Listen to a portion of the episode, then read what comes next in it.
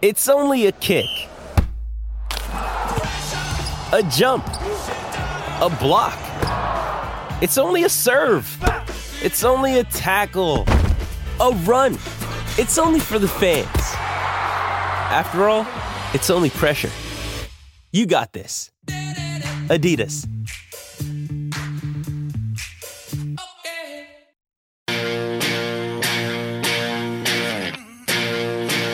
The award winning Crunch Time.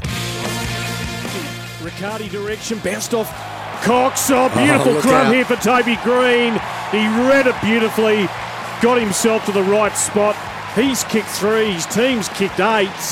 Kelly, he's 50 out, he eyes the goals, he goes long, and he goes long and straight. What a return to football from Josh Kelly. Oh, Kelly handballs to Brown, shrugs the tackle on the turn, swings it towards goal from 30. It's high, and it is straight. And so Toby Green took a beautiful mark. They might get it right on the siren. He's sprinting. Riccardi settled down. Siren sounding right on the siren. Jake Riccardi inflicts further pain on the Fremantle Dockers. Yeah, it was great. It was great. Um, to play that that style, uh, you know, they're a really strong defensive team and have been for a while now, albeit you know inexperienced. But um, you know, to be able to post a hundred point game again, to be able to um, um, do that against what is a really good defensive system, you know, is really pleasing. But but to me, it was our uh, our defence that pleased me the most. Ordinary in all phases. That's how Justin Longmuir described his side's 70 point loss to the Giants. The Dockers coach putting himself and his coaching team on notice as Toby Green leads his, his side to its sixth win of the season. Having it tapped away with Burns, lost in swoops on the loose ball, pumps the fist because he's kicked the tyres. 11th goal. No mark taken, but able to bend around and snap a goal is Burns.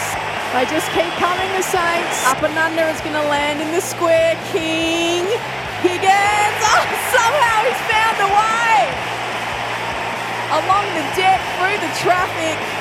And Higgins has his second. The Saints have got two in a row.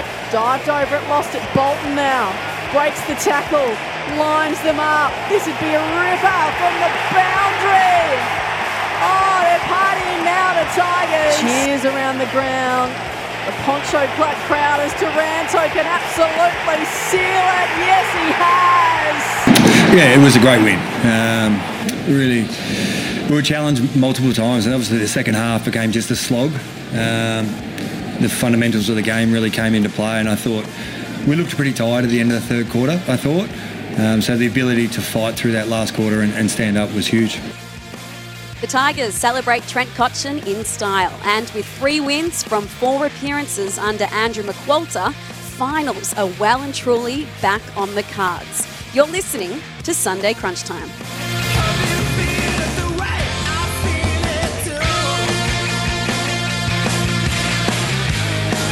Yes, a very good morning from the MCG, where last night it was the scene of Richmond's triumph in Trent Cotchin's 300th game.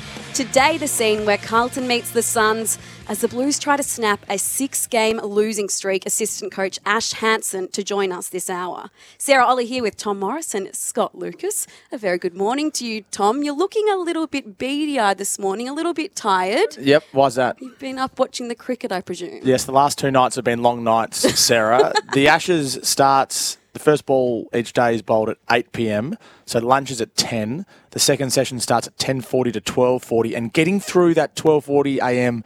to 1 a.m. tea time block is very difficult, but it's doable as long as you have a Red Bull, something to eat, and good cricket to watch. And I had all three last night. It's been fantastic, and I'm looking forward to talking about cricket for the next two hours. What about you, Scotty? Were you watching the cricket last night?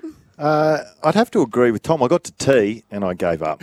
I got to tea in good, good shape and then uh, thought that would do me. The Mm. 20 minutes is just too long. If it was five, Depends what the tea content is. I do remember the Dilmah Tea Party on TV a few years ago, and it was fantastic. You had um, two blokes or uh, two hosts sitting there with a cup of tea talking about nostalgic cricket. I want to see Mark Waugh's shots off the legs. I want to see Damien Martyn's back foot off drives. I want to see Sarah Olle's sweep shots, the one that used to play in the office. A reverse sweep. You might be in the do. Eh? minority, Tom. 1240 saw me out. But you got through to three? No, I didn't quite get through to three. Crunch time is always the priority, Scotty. Sarah, you've got a big day today. A very big day. After this, I'm heading off for a, a quiet lunch at just a, a very low key establishment in the city. Tell So us- to answer my question off air, do you look at the menu before you go, or do you like the surprise when you arrive? So I haven't looked at the menu oh. for today. Oh. Hang on, hang on. It's Gimlet. Let's just say you're going to Gimlet I am for going lunch. to Gimlet. Yes. As I said, a very So low key establishment, Tom. Hmm. No, it'll be an enjoyable lunch. It'll be a beautiful lunch. Hmm. Looking forward to meeting a good friend there for a birthday catch up. Does it turn into a long lunch? You never can tell on a Sunday. I think We know what the answer is. Sarah Olle, it's a hard yes, I think. All right, let's begin as we always do with our Sunday snaps. Tom, you've got the new ball, I've got the new ball, um, and to keep the cricket theme going. of course. Oh wow! Don't encourage him, Sarah. Look, um, Usman Khawaja. He now has the high has a higher Test average than Adam Gilchrist. Bill Ponsford, who's got a statue outside Gate One. Scotty. Um, and Doug Walters, who was one of the most iconic players of the 1970s.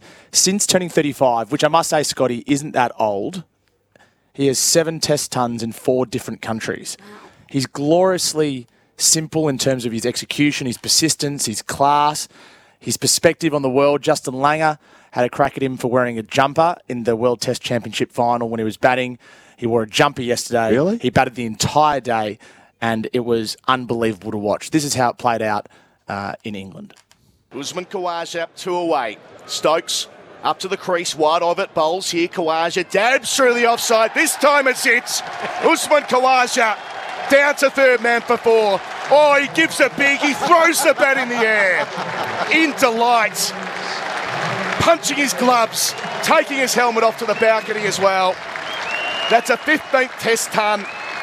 His seventh in this extraordinary story since returning to the side in early 2022. Fourth against England, and his first in this country, which has posed problems for him in the past. But what a way to get into the series. Usman Khawaja, 102 not out. A perfect innings, just what Australia needed. batters or cricketers or sports people that look done and find something late in their career, I have a special special spot for in my heart, Scotty. And he's one of them. it's, huge, and you you made a great point. At 35, most cricketers are coming off and Hmm. find themselves out of the team. Is Warner 36? Same age or just older. and yeah. Warner's has been gone for two years, without question. I, I don't know why, but they continue to play him. Yeah. Find a new one. Uh, but bowlers even Broad and Anderson. Uh, are they 37 and 40? Like it's Yeah. amazing now. I think recovery methods. I often refer LeBron James. Um, and footballers now that are getting older and continuing. Look at the tennis on. players, Federer, Djokovic, Nadal. So I just Yeah. think it's investment in body and age is no longer a barrier. So just that that work above the shoulders. I think sport we've always understood as ninety percent above the shoulders, but what else can you do in that? Keep mentally fresh, but also with recovery methods and so forth. We're seeing athletes go longer. Tom Brady also, and it's great to see. But he looks unflappable in the way that he approaches his game. Where this is how I play.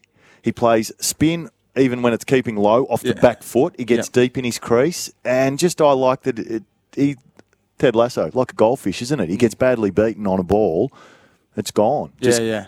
Treats the next one on its merit. It's great to watch. Did you enjoy it, Sarah? He was so cool, calm, and collected mm. throughout his innings, but I loved when he hit those runs to bring up the ton.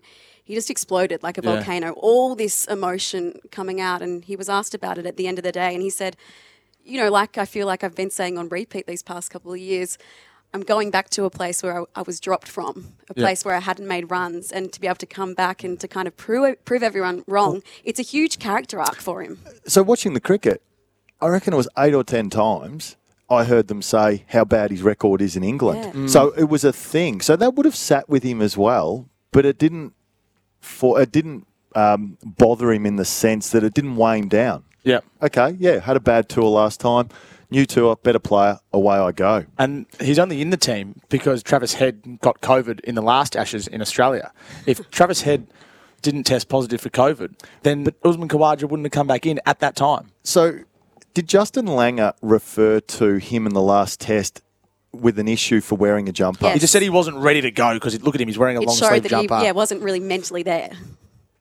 See, therein to me lies the problem with how Usman Khawaja was selected or not selected previously focusing on the wrong things, whether he wears a jumper or not. Oh well, Khawaja, See, and, uh, can you- and Langer are on two No. completely different ends of the spectrum. Well, that's right, and I think probably several others. But how can you draw any sort of comparison between someone wearing a jumper and whether they're in the right headspace? Yep. Well, that's what Khawaja would argue, and I think modern day Well, athletes argues- would argue that. Argue successfully, I would say. Yeah. So is it your snap now, Sarah? Yeah, it's time for my Sunday snap, and it's not the first time I'm going to highlight this man this year, Toby Green. Oh. Can we just Is, is no, this no, a no, repeat? no, no, no, no. Well, we could, we could go a couple of weeks back and just play what I said, but once Fair again. enough. He just elevates himself. And I know I've said it before, but I don't think there is another player in the league that makes their team four goals better. He does every week, four goals again. He's now sitting on 36 goals, which is just four behind Charlie Curnow, who leads the Coleman medal race. He's going to be a three time All Australian by the end of this season, Toby Green. And if I was selecting, he'd be my All Australian captain. Yeah, great call. All Australian captain. Yeah, Mr. Intangible, isn't he?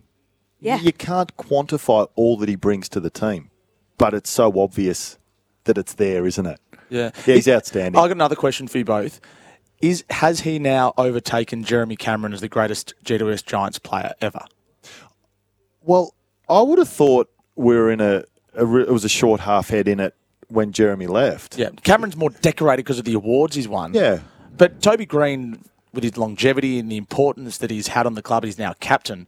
He must either be level or past him. I know it's only a decade. No, or no, so. I would have thought if you asked people at the Giants, they'd all say Toby. Would they? Yep. Yeah, I would What, have what do you think, big- Sarah? I think certainly by the time he retires, Yeah. there's, Yeah. it won't even be a conversation. Yeah, I agree. I probably don't think it is now. Mm. And that's no disrespect to Jeremy. He was No. a star there and he's elevated further at Geelong. But Toby's just such a valuable first player, secondly, leader, and driving a culture and a standard there. I mean, did we? They're playing really good football. Mm. They've had good performances, and I think they'll continue to improve as the year goes on. Um, if we look at expectations coming in, and they're just at that expectations, most wouldn't have had them where they are right now. Would he be the best player in the league? Yeah, of course that he conversation? is. He's in. He is in the conversation. Crazy to think he's not. He's in the top half a dozen at any one time. Yep. Yeah. Scotty, your Sunday snap? Tim Taranto. I mean, and and we'll get into that game later on, but just outstanding once again. I mean, he just bring, brings it every week. He had 38 last night, 10 tackles. He'll get the 10 to- coaches' votes once again. And I've just loved that he's elevated himself even further since Dimma stood down because I think there was that link between Hopper, Taranto, Hardwick coming in. What does that mean? You know, they've moved on when there was that sense of the last dance. Hasn't phased him, has it? He mm. goes, I, I play for Richmond. This is my job. This is what I want to do. And just he just shows leadership in the way that he goes about it. Fantastic effort last night by him. Do we have short memories? Tim Taranto, and you might know this better than me, but Tim Taranto was a best and fairest Yes. in a grand final team Yes. as a 21 year old. Yep. So uh, maybe this is VFL media bias, as people like to say, but I remember him being a good player. I don't remember him being the player that he has been the last month. Yeah, so I he had an excellent year. So best and fairest in the grand final year Yeah. is always huge. The problem with the Giants is they're so stacked with mids. Mm. He didn't get the midfield reps that he warranted when he was at the Giants through his own ability to play forward. So they've got mids that can't play forward. So you look at it and you go, well, Tim can. So Tim's the one that gets Yeah. squeezed forward. So he becomes a goal kicker that plays on the ball a bit. So productivity goes down, value doesn't necessarily. Now he's at the the uh, the Tigers, I should say, and he is an A grade mid that has to play through there because they don't have the depth through the position. And he's showing exactly what he would have done, in my view, at the Giants the last couple of years if they didn't have Tom Green, uh, Whitfield, Kelly, Ward, etc., that had to play through the middle more because they're not as uh, valuable as forwards. Tim Taranto will be leading Richmond's best and fairest. He's probably going to win it this year. Where's he going to poll come Brownlow night? Is there He's a world? favourite at the is moment. there a realm where Tim Taranto can win the Brownlow medal? comes down to one thing, I think, Sarah: ladder position and wins. We just it just seems too hard now, unless you win fourteen or fifteen to get enough because there's so how did, enough. Crip, good, how did Cripps win it then? uh, Is he an exception to the rule? Yeah, He had a pretty extraordinary year did. last year where he was kicking goals consistently, yeah. Cripps. And, and I would still look at it. What did Carlton win? Twelve. Yeah, not enough. No, not Let me say the enough. percentage. Yeah. sorry, sorry to rub it in. Yeah, but uh, I know. Of course he can, but I think that is important. You'd like them to win at least that many 14 to help him. Yep. Because it's really hard to get the three and a loss, isn't it? Yeah, yeah. Like quite simply, you can get twos and ones. Whereas the win, a goal either way is the difference between a one and a three vote. So that's his challenge. Uh, but if you look at the coaches' votes, he's I think he was fifth coming into the round, get another 10. So he's in the top four. So that's a real measure of his value. Yeah. Uh, Tim Taranto has 33 or more disposals in e- each of his last four games. Two of those are wins, two are losses. Yeah. Only five players in history have done that. So he's racking up disposals at a rapid rate. In one of those losses, though, it was to Port Adelaide here at the MCG, and I think he kicked three that day. Yeah. Like, I think he could be best on ground from that game in a loss. So he's putting together a really good body of Oh, work. huge. It's sort of a shame that the conversation around Tim Taranto has been sidetracked by Kane Cornes, and I don't blame Kane Cornes for this. He's giving his opinion. But the conversation around Tim Taranto in the AFL discourse should be about his football, not where he ranks on the list of AFL players. And I hope we can take Tim Taranto for what he is, rather than, um, you know, group his ability in with what uh, a columnist or an opinionist thinks. I don't think that's hurt Tim because Yeah, interesting. Kane made the call. Yep. Uh, that was his opinion at the time. And he's and he's since rejigged that opinion. Yeah, which is okay because, uh, and it's a little bit like the Hawthorn discussion where you can be right and things change and not be wrong in hindsight. Like at a point in time, perhaps Tim wasn't as valuable as he because he's clearly played better the last six than the first six. What I think was the case was he was certainly a lot better than Kane was giving him credit for at the time. But what it did was a lot of people jumped to Tim's defence, and then like us, we're watching a little bit more closely. So therefore, we're acknowledging how well he's going. Perhaps we wouldn't be monitoring him as closely if we weren't looking to compare to a comment made six weeks ago. It's Just how you look at it. A mountain was made out of a molehill. But Mm. let's get into the Saturday night wrap for Werribee Isuzu Ute. Upgrade your old Ute into a D-Max now. They are paying top dollar for trade-ins. So last night in the end, here at the MCG, Richmond 13-12-90. They defeated St Kilda 11-4-70. In the end, a 20-point win this was a game, like so many are, of momentum swings. St Kilda came out firing, and that was a tactic they wanted to drown out the crowd, given that it was Trent Cotchin's 300th game. They started very fast, but Richmond were able to get back in the match. And I think as soon as the rain started absolutely bucketing down, you thought, this is more a Tigers match. This is the DNA that they have to surge the ball forward. And in the end, the 20 point win, I think that was a difference, Scotty. Absolutely. A lot more scoring shots. So you could say that Richmond should have had a better lead after that initial start of St Kilda's. But St Kilda in the last quarter killed themselves, didn't they? They had four or five opportunities. Max had two. Higgins, Phillipou They shots. didn't for- even get points. No, they, they, they should have actually hit the lead in the last quarter and then been able to apply scoreboard pressure going the other way and perhaps with momentum reinforced it with a goal or two lead, but they couldn't. If you looked at the totality of the game, eh, Richmond, you're quite right, deserved that 25 shots to 15. But in that moment in the last quarter, end of the third, start of the last, and Kilda were all over them, just couldn't convert and finish albeit in really difficult conditions to do that. But then Richmond went and kicked a couple of classy goals, and that was the end of it. Max King twice, Phillipou, Higgins, none of them scored from No. their shots. And you'd expect maybe one or two of those to go in. I know it was wet. Oh, well, you've just you just got to finish. It's funny with those. They actually you look at 11-4 and go, gee, they were very accurate. But there's so many shots. Doesn't tell the true story. No, it doesn't. So Hey- many scores didn't make the distance, and that that's the one area. I mean, they defend well, they push back hard and support. They just weren't able to finish in that last quarter. I've got a question for you both. If every game of the AFL season was played in last night's conditions, where would Richmond finish on the ladder? Uh, higher. yeah, four. Yeah, higher. top four. four at least. Yeah, higher. The- the- I I wish you could measure how well they play in wet weather compared to every other team. But from my eye, there's no better wet weather team over the last four or five years, and that's even when they've missed finals or haven't gone deep in finals. And, and I would put the Lions up there with the way Yeah. that they play um, because they play. Sur- they got big bodies and they play surge football as well. And that that works at the Gabba because it's slippery. But then if you applied that to wet weather everywhere, I think they would probably prefer those conditions also. They're two teams that stand out. And then you've got others that like Probably the. Suns as well, up in Yeah, Darwin. Yeah, yeah, they're the same thing. They play because they play Gold Coast slippery. They'll tend to possess it less and go longer and more direct. You just hmm. can't get too cute when it's weather like that, No, can can't. you? And even some of those shots late for St Kilda, I just thought like Jack Higgins, he was kicking from 50 in the wet. Like perhaps that wasn't the right option.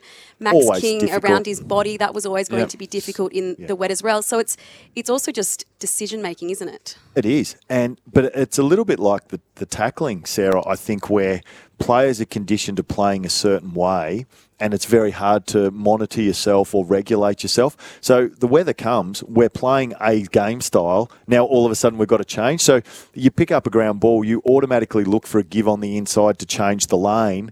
You do that in the wet weather. You're still used to doing that, but it falls off your hand. Yeah. Whereas you know these teams like Richmond get it, kick it forward, surge. It just it it's what they always do. So and Ross Lyons sa- said it in his press conference. Like you know, it gets really difficult to change the lanes and take it off the line in those conditions. Uh, it becomes a really simple, fundamental game. And because that's Richmond's game and they know it back to front, no doubt when the rain came, Richmond would have felt really comfortable with that. We'll get to Trent Cotchin a little bit later, but also um, a key saint in some MRO trouble. But Dustin Martin had 34 disposals, and I don't think it's any coincidence that he played so well in a game when his mate was celebrating his tr- 300th match. Dustin Martin's 300, uh, sorry, 34 disposals. The last time he got 34 was also against St Kilda, round five, 2021, and he hasn't got 34 since 2019. Before that, I've never known a player to re- I still think, perhaps up till a year ago, if he wanted to be best on ground every week, he could be. no, I, I- and Well, I'm- he kicked three behinds I, I think night. he What do you mean? regu- well. he when wa- decides not to be best on ground. I think he's happy. Well, if you look at his years, his Brownlow year eh, got an enormous amount of votes. Basically, best on ground every week. Mm. Since then, he's played a more moderate game. But then, come if you look at his years after that, he comes to the finals and he goes foot to the floor and he's best on ground in every final. where he hasn't been best on, he's best on ground once a month for the season. Then he mm. goes, no, no, time to turn. Three games, bang. Flick a switch. I think he flicks a switch and he plays. There's an element of just within himself, but when he needs to, he can. And it sounds crazy, but last night, I reckon, yep, a close mate of his 300th. It's time to foot to the floor, and I'll show you what I can still do. And Vlastuin, the first goal he's kicked in three years as well. Well, I was just going to mention Vlastuin. He was pretty instrumental playing as that sweeper with 18 disposals and nine marks. But did Man St him miss a trick there? Well, they fold up, so they'll push up the ground and go a line. He just held his spot. So they, they you had St Kilda wanting to play how they play, and Nick saying, "Well, oh, this is what we want to do. We want the wicket keeper and the protection back." Yeah, I think they should have. He did it last week against Fremantle as well. So, and like, he's too instrumental. So sometimes it's always a coach. Do you do? We do what we do, Mm. and how much you put into taking away what the opposition want to do. And I thought that was a, a time when perhaps they could have spent more time. Just take him out of it, and let Richmond come up with another method of defending. What do we make of St Kilda? They won their first four games. They're now win loss, win loss, win loss for the last 10 matches. That is a bizarre form line that, by definition, is, is almost impossible to, to read and to dissect. they're still eight and five though, and They they're are. still in striking distance of the top four, are they not? They're in striking distance mathematically of the top four, but I think watching them, you'd be surprised if they finished in the top four. They're they're more of a, a six to ten team the way they're playing. But the the win loss win loss makes it hard to get any sort of um, understanding of Yeah. how deep they can go. Talking semantics, I'll probably see them five to eight. I Five to think eight, that- yeah, okay. yeah. So, so we- you think they're definitely going to make finals? I think eight and five. What is there? There's ten games to go. They need to win four or five of those. Yeah, so under under your win loss form line, Yeah. they make it, don't they? They do, So but- they have to actually go worse, and I think there's scope for them to improve. But look who's outside the eight. You've got Geelong and even Richmond now knocking on the door. There's some reasonable teams outside the eight that probably would expect to get in or get close to getting in. Certainly Geelong would Yeah, expect to get in. six and seven. You know, they're they're spluttering along. Who would you back in a game right now, Geelong or St Kilda? It doesn't actually matter. I know it doesn't because they're matter. not. They don't play against each other to make the eight. They play against their fixture. Yeah, so okay. you got we've got to dig okay. deeper and see who have St Kilda got on the run home, who have Geelong got. And my Yeah. understanding, Geelong got Melbourne this week. Yeah. So there's there's one answer. Who have St Kilda got? Well, because they've got uh, the Lions at Marvel Stadium on Friday night. That's massive. Off a short break Yeah. as well. The So Saints. that's going to be a massive test. it is, but you got Geelong at six and seven. I'd say if you go six and eight, You're it's done. a long road back. Yeah. And Melbourne, we saw them play extremely well, coming off a break. Dangerfield out for Geelong. I'm sure we'll touch on it, Tom, as I Yes. go back to our WhatsApp thread and what you wanted to talk about later on. the news whip. Yeah, it's um a big game for Geelong, isn't it? How do you how do you read the Saints, Sarah? Yeah, I think they're just thereabouts. I don't think there are many excellent teams this year. In fact, I think maybe there are two at this point in time. Yep. I know it's just the midway part of the season, so all of that can change. But for me, I think St Kilda are doing well to be where they are. Mm. And the inconsistency is maybe a little bit of the sugar hit wearing off when it comes to Ross Lyon being there. Maybe teams getting a better sense of how it is that you beat them. But I think St Kilda beat themselves as much as anything mm. last night if they'd taken a few more of their opportunities. Just a side note. What was with the seagulls last night? There's no eagle on the top of the Shane Warne stand anymore. I anymore. lost sight of the ball at certain patches of the game. yeah, that, long, that- wa- long weekend for the Eagles.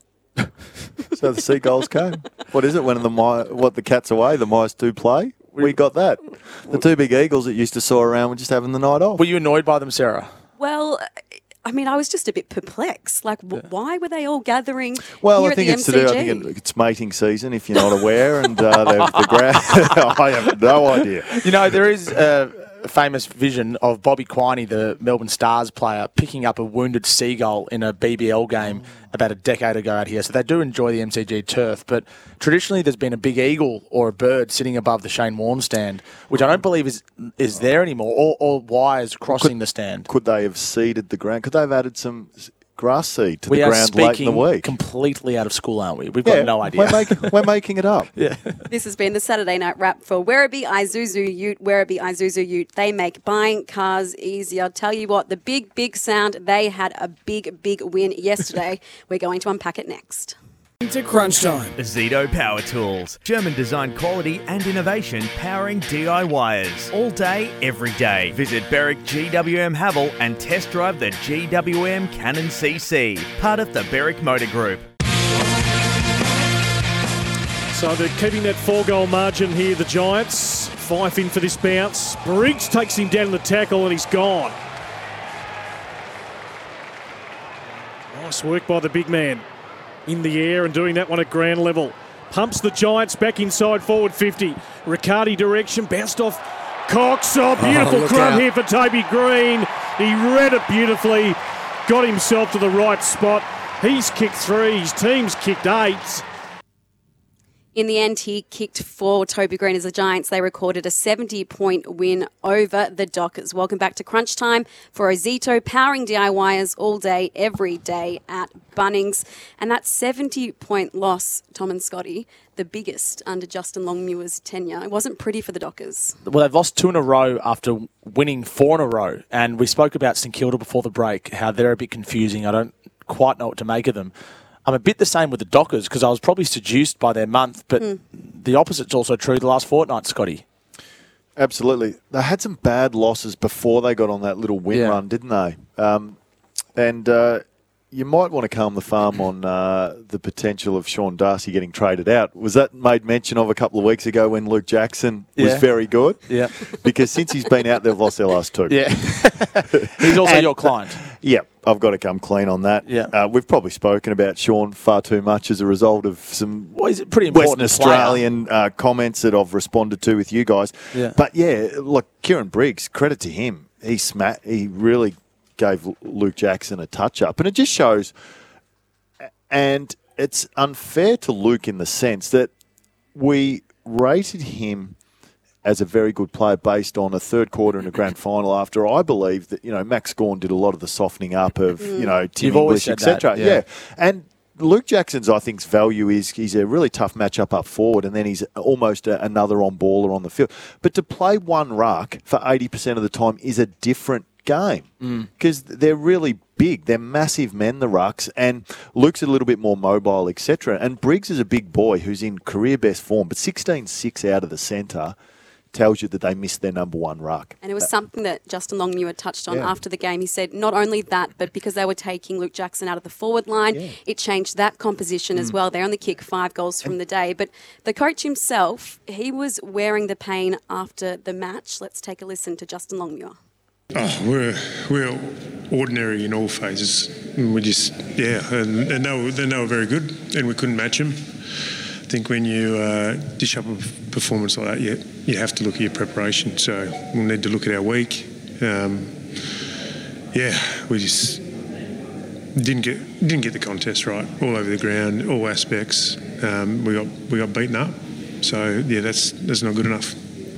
Ranked losses or wins on what's worse, but um, yeah, we're all pretty flat in the rooms after that. Like, um, and we need to have a look at ourselves as, as a coaching group and make sure we're preparing our players the best, giving them the right messages. Uh, yeah, because like I said, that dish up a performance like that, it's it's on the back of your week, not what happens on game day. So we weren't a well prepared team, and uh, that's what we want to be. We're not a well prepared team. Justin Longmuir taking owner- some ownership over what the Dockers dished up yesterday. Scotty, the Dockers have lost the first quarter in 16 of their last 17 matches and the 12th time this year. Is that coaching or is that players? It can be both. Can I just ask, did anyone in that press conference follow up the question with, what do you mean? No. So, so I'd love, I'd have loved, and I clearly wasn't there, Tom. No. And neither Sarah? were we. No, ne- neither were you. But expand on that. Justin, what do you mean specifically? Um, did you get, I mean, physically, the so he talked about getting beat up. That to me is more a player's. Like you've got to be ready for the battle. You know that the, the Giants pride themselves on the contest, so be be ready for that. I, I don't think the coach needs to instill the motivation to be physical and ready to compete. The technical aspect is what you're talking about, where, okay, what do the Giants do? How do they set up? What was their centre bounce like that saw them get nutted 16 to 6? Their transition, I mean, you watch that game, the Giants opened them up like a sieve, didn't they? Plus 24 inside 50s. So what happened there? Was it we didn't squeeze, we didn't press up, we didn't drop back? What is it, and what didn't they prepare for well enough? But clearly they got opened up like they shouldn't have. But it's the same every week. 16 of their last Yeah. 17 first quarters, Sarah. That, that's a damning statistic. And you can't be a successful team if you're losing the first quarter well, almost that's, every single that's week. That's attitudinal, isn't it? I think so. It's yeah, too I think much- you've got to be ready to go. Like Absolutely. I mean, yeah, you, you've got to be. And it's the old, uh, what do you mean they weren't ready to play? Yeah. Well, clearly you're not. You've got to be on early, ready for the contest. I mean, there'll be, if you looked into it, it'd be something like 80% of the teams that lead a quarter time win. Uh, There'll, there'll be a, it is. And so many times we see teams get caught out in the first 10 minutes, three goals to zip, and they lose, but they spend all day petrol tickets getting back into the, and then lose by three goals. So you've got to start well. You've got to be up for it early and set a scene. And I think to your point earlier about Toby, I mean, how many games do we see him set the scene early? Absolutely. Uh, like on the way against Geelong, like when they beat them about three weeks ago, it was like that brutal start. Early on, I remember watching that game and the commentators making mention the Giants are on today. Geelong are in for a real battle. Same yesterday. What was it? Four goals to zip in the first quarter. Mm. They come out and they start well and they set a scene. So, uh, and to that, does he get them going? So you need players that lead by example and that they're they're a young midfield. Um, you start to look and you, beyond strategy and tactics and go, okay, is there something to be gained from Nat Fyfe starting in the centre bounce and bowling someone over and getting, you know, just looking for different ways because you've got to start better Yeah. in the game. And then that might be far too simplistic, but he was really pointed, wasn't he, when he said we didn't prepare well. And- and it was we op- got we got Monday to Friday worse. So I was wondering, you know, from a physical prep, did they train too hard? Did they not feel like they did enough? Or did they just not prepare well enough for their opposition to know what they want to do? And we didn't take anything away from them and we were too easy to play against. All right, let's head to the Gabba because on Friday night it was the Lions 13 19 97. They defeated the Swans 12 9 81 to record a 16 point win. This was probably the best performance of the Swans in a while. They came out, you talk about intent, they came out with intent and actually had the game on their terms for significant periods of the match. Brisbane, though, in that third term, if they kick straight, they win by a much bigger margin, which is something that Chris Fagan was lamenting after the match. But for the Lions, it was significant because they snapped that two game losing streak. And of course, Tom, the biggest news around this game was the selection news with Massive. Jack Gunston and Daniel Rich dropping themselves. Now, do we believe that they both waltzed into Chris Fagan's office and said, you know what, Chris, I don't think we're up to it this week? Is that too much of a coinky dink? Well, my my winky dink, Scotty. My view is I trust Chris Fagan and the Brisbane Lions until I have a reason not to. If some other clubs said this, I'd be more sceptical. But I've always had a good relationship with the Lions, and I do trust them. And I also think this, from what I know of Jack Gunston and Daniel Rich, they're very realistic about where they're at. So I do trust them. But by the look on your face, you don't, Scotty. Oh, well, you can't not trust them because you, you take it on face value. Yeah. But, you know, did the players do that because they felt they were going to get dropped anyway and they Okay. thought they'd jump before they're pushed? I I don't know. Um, and just listening to a bit of commentary, go you know, go away and train for a month, get forget the match fitness, get the fitness back up so that you can push for a spot in the finals team. Well, I tend to think at that age the best thing they could do is be playing senior football out there and working their way back into form. I mean, Unless I they're I- physically banged up and they need a physical break, a bit like Paddy Dangerfield last year. Give him a little pre-season in June, July, and get him ready for. It it could turn out to be a masterstroke.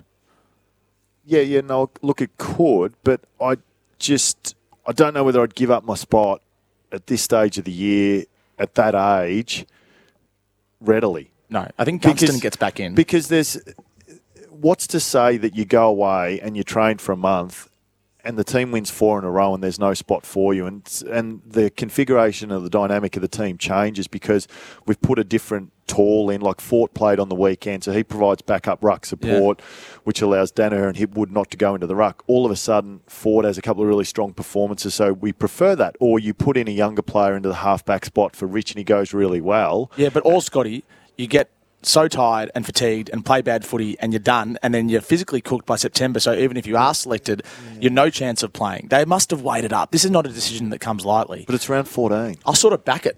it's round Well, they discovered you a few. think, Sarah? Well, they discovered a few things about a few kids. Hmm. One of them, a debutante Jasper Fletcher, a father-son recruit. They've picked up two beauties when it comes to father-sons. Just watching him evade Aaron Francis so easily Hmm. with that running goal, it showed he has plenty about him. I thought Kai Loman also did some nice things, and Kitty different Coleman, energy wasn't there Coleman off halfback as well. So I'm with you that we saw two older players give up their spots, and we saw some real energy from young Mm. players. If I was the coach and I'm looking at young, fresh legs, I'd want to explore that further in the next few weeks and see where that can take them because it adds a different look to them.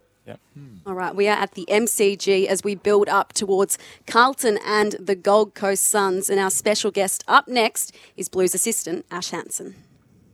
You're listening to Crunch Time. Zito Power Tools. German design quality and innovation powering DIYers. All day, every day. Visit Berwick GWM Haval and test drive the GWM Cannon CC. Part of the Berwick Motor Group.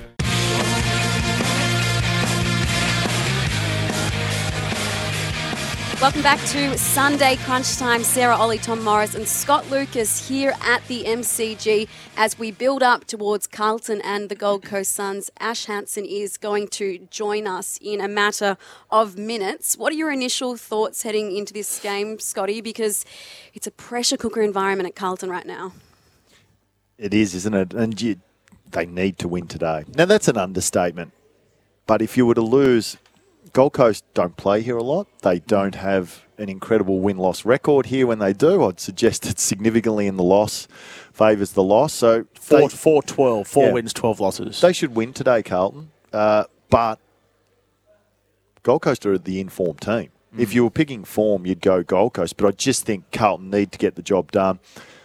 They're not as bad as they're playing, but you can only say that for so long. Yep. Uh, and they need to just The disappointing thing last week, and we talked about the kick inside forward 50, that decision making, giving their forwards a chance. But the third quarter out of the midfield, and the midfield, an Essendon midfield without Parish was really concerning. And Merrett getting sat on by uh, Ed Curnow meant that it was respectfully the second bananas almost like you had Hobbs. Um, and Caldwell do the job, and that was just what was really concerning for Carlton. So they've got to fix that midfield uh, and their centre bounce work and give their forwards a decent chance. But the number one thing, kick straight. So I'm sure when we talk about it, there's that balance about, you know, where's it sit, the coaches and the players? Well, I'd say, well, I'm like you can't be critical of the coaches when your players can't kick straight. I mean, that just comes down to guys. You've got to get the job done. Uh, they had more inside 50s against the Bombers. They just can't convert. So conversion is also another issue for them today. One of those coaches is joining us now, Carlton assistant coach Ash Hansen on the boundary. Ash, welcome to Crunch Time. Thanks, Sarah. Thanks for joining. Take us into the club inside the four walls this week after the disappointing loss. How do you re energise this group? Did you do anything different? How did the week look?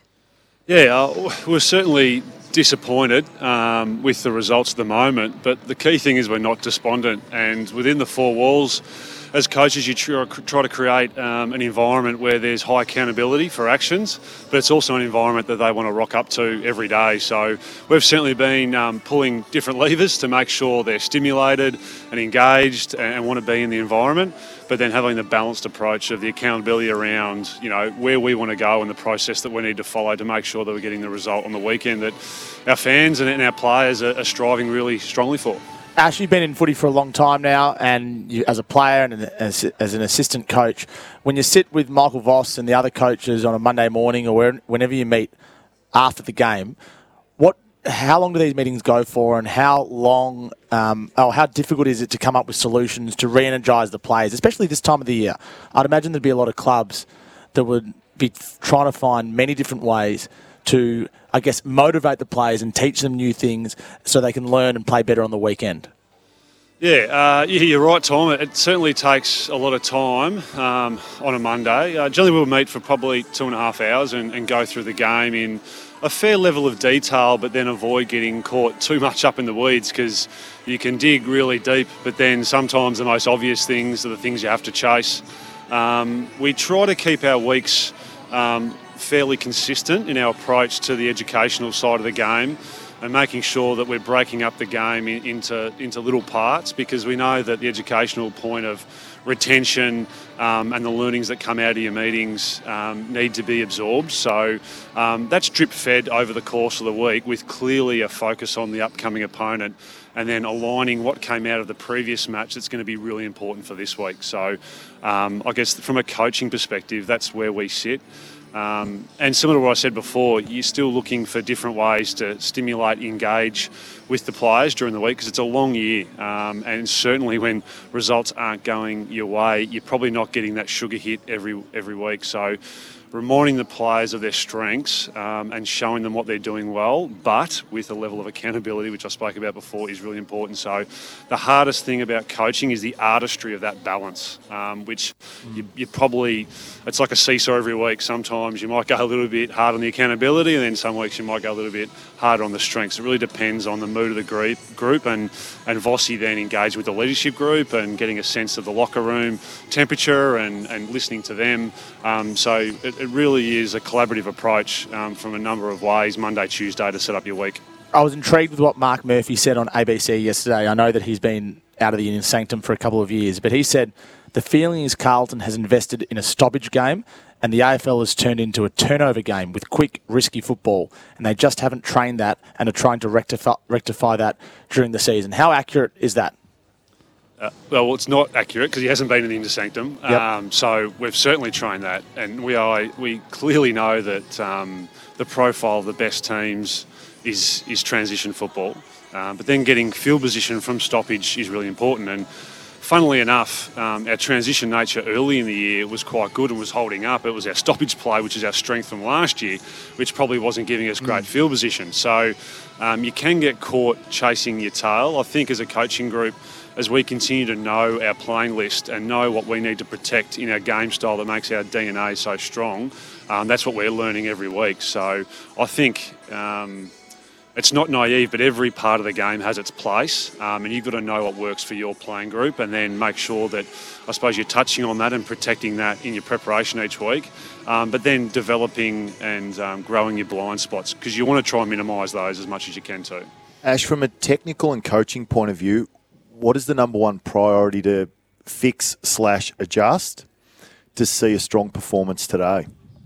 Oh, clearly, um, in the third quarter last week, um, our centre bounce and, and, stoppage work didn't give us the field position and the chance um, to convert. So, centre bounce and stoppage will be critical today, especially against the Gold Coast Suns, who play a high contest game. And then making sure that our shot quality is high. So, our inside 50 conversion to score is quite high, but our shot quality is quite low. So we've been doing a fair bit of work on trying to create better shots, which will in turn um, give us greater accuracy. Uh, then that scoreboard nourishment and pressure on the opposition. Ash, you mentioned the goal kicking. It's been talked about, obviously, in relation to Harry a fair bit. What role do the coaches play in how a player approaches their set shot routine? What control does the player have? And what additional resources can you put around a player to support that? Well, yeah, goal kicking, um, it's multi-dimensional, and I guess the, the role that the coach plays is relationship-based with the player. But at the end of the day, the player has the final say because I'm sitting in the coach's box when Harry lines up, and I'm hoping that um, the support and the guidance that we've spoken about and given him during the week translates onto the field. So he has the ultimate say. Um, and don't worry, I can be as frustrated as the fan out there when we've spoken about something during the week and it doesn't quite align. Um, but it's his 100th game today, Harry, and the last 25, I guess he's learnt a lot around football and his role and the best way to, to execute. And I think he's on the right path. He's a very smart footballer. He knows the work he has to do in the off season, but he's really aware about his responsibility um, this season and what he needs to do to, to make sure that yeah we're getting reward for effort inside forward 50. Um, we certainly have. Um, the mental skills approach um, that, that Tara Kavanagh, our in-house psychologist provides the players from the mental perspective, and then the coaching perspective is clearly the technical aspect of the game, and then we have the training environment that we need to provide players so they have the opportunity. And if you use Harry and Charlie and a few others, none of them practice more. So. Uh, what frustrates me a little bit in the media is when they say, "Oh, they can't practice enough these days." A sort of sports scientist don't allow them. That's that's a lot of BS. They, they do a lot of practice on it, but sometimes more practice can inhibit you. Um, so um, yeah, some of those guys are in a form slump. They're aware of it, but certainly we don't want that footy, you know, feeling like a medicine ball in their hands when, when they're lining up. We want them to be light and free and, and know to follow their process and their routine and back in the work they've done during the week. So uh, yep. long, long answer, but multi-dimensional. well, I'll ask for a short answer. We've got about 30 seconds till a hard break. If Brendan Gale called you this week, would you take his call and um, and be interested in a job at Richmond? I've got a lot of focus on Carlton at the moment. Um, but I suppose when, when any club reaches out, you always have the conversation um, because they're they're highly prestigious roles, but certainly I haven't given it much thought. Um, inside 50s is all I think about at the moment for Carlton. Good answer. Well, Ash, best of luck today against the Gold Coast Suns, and thanks for joining us on Crunch Time. Thanks, Sarah. Ash Hansen, Carlton Very assistant good. coach there. Yeah. I reckon he'd be taking that phone call. Hundred percent. Of course he. Of course he would. Assistant at the Dogs for nine years now at Carlton. Yeah. He's one of the highest rated assistants yeah. in the AFL. Yeah. Uh, but he's respe- as you'd expect, respectful of the position and what they need to achieve at Carlton. So. Um, f- firmly focused on that. And it was really interesting. My follow up question was going to be, but he expanded so much on it. it, is just how you break down the mental side v the physical. Mm. And uh, he summed it up really well, didn't he? That it's a mixture of both. Plenty more to come on Crunch Time.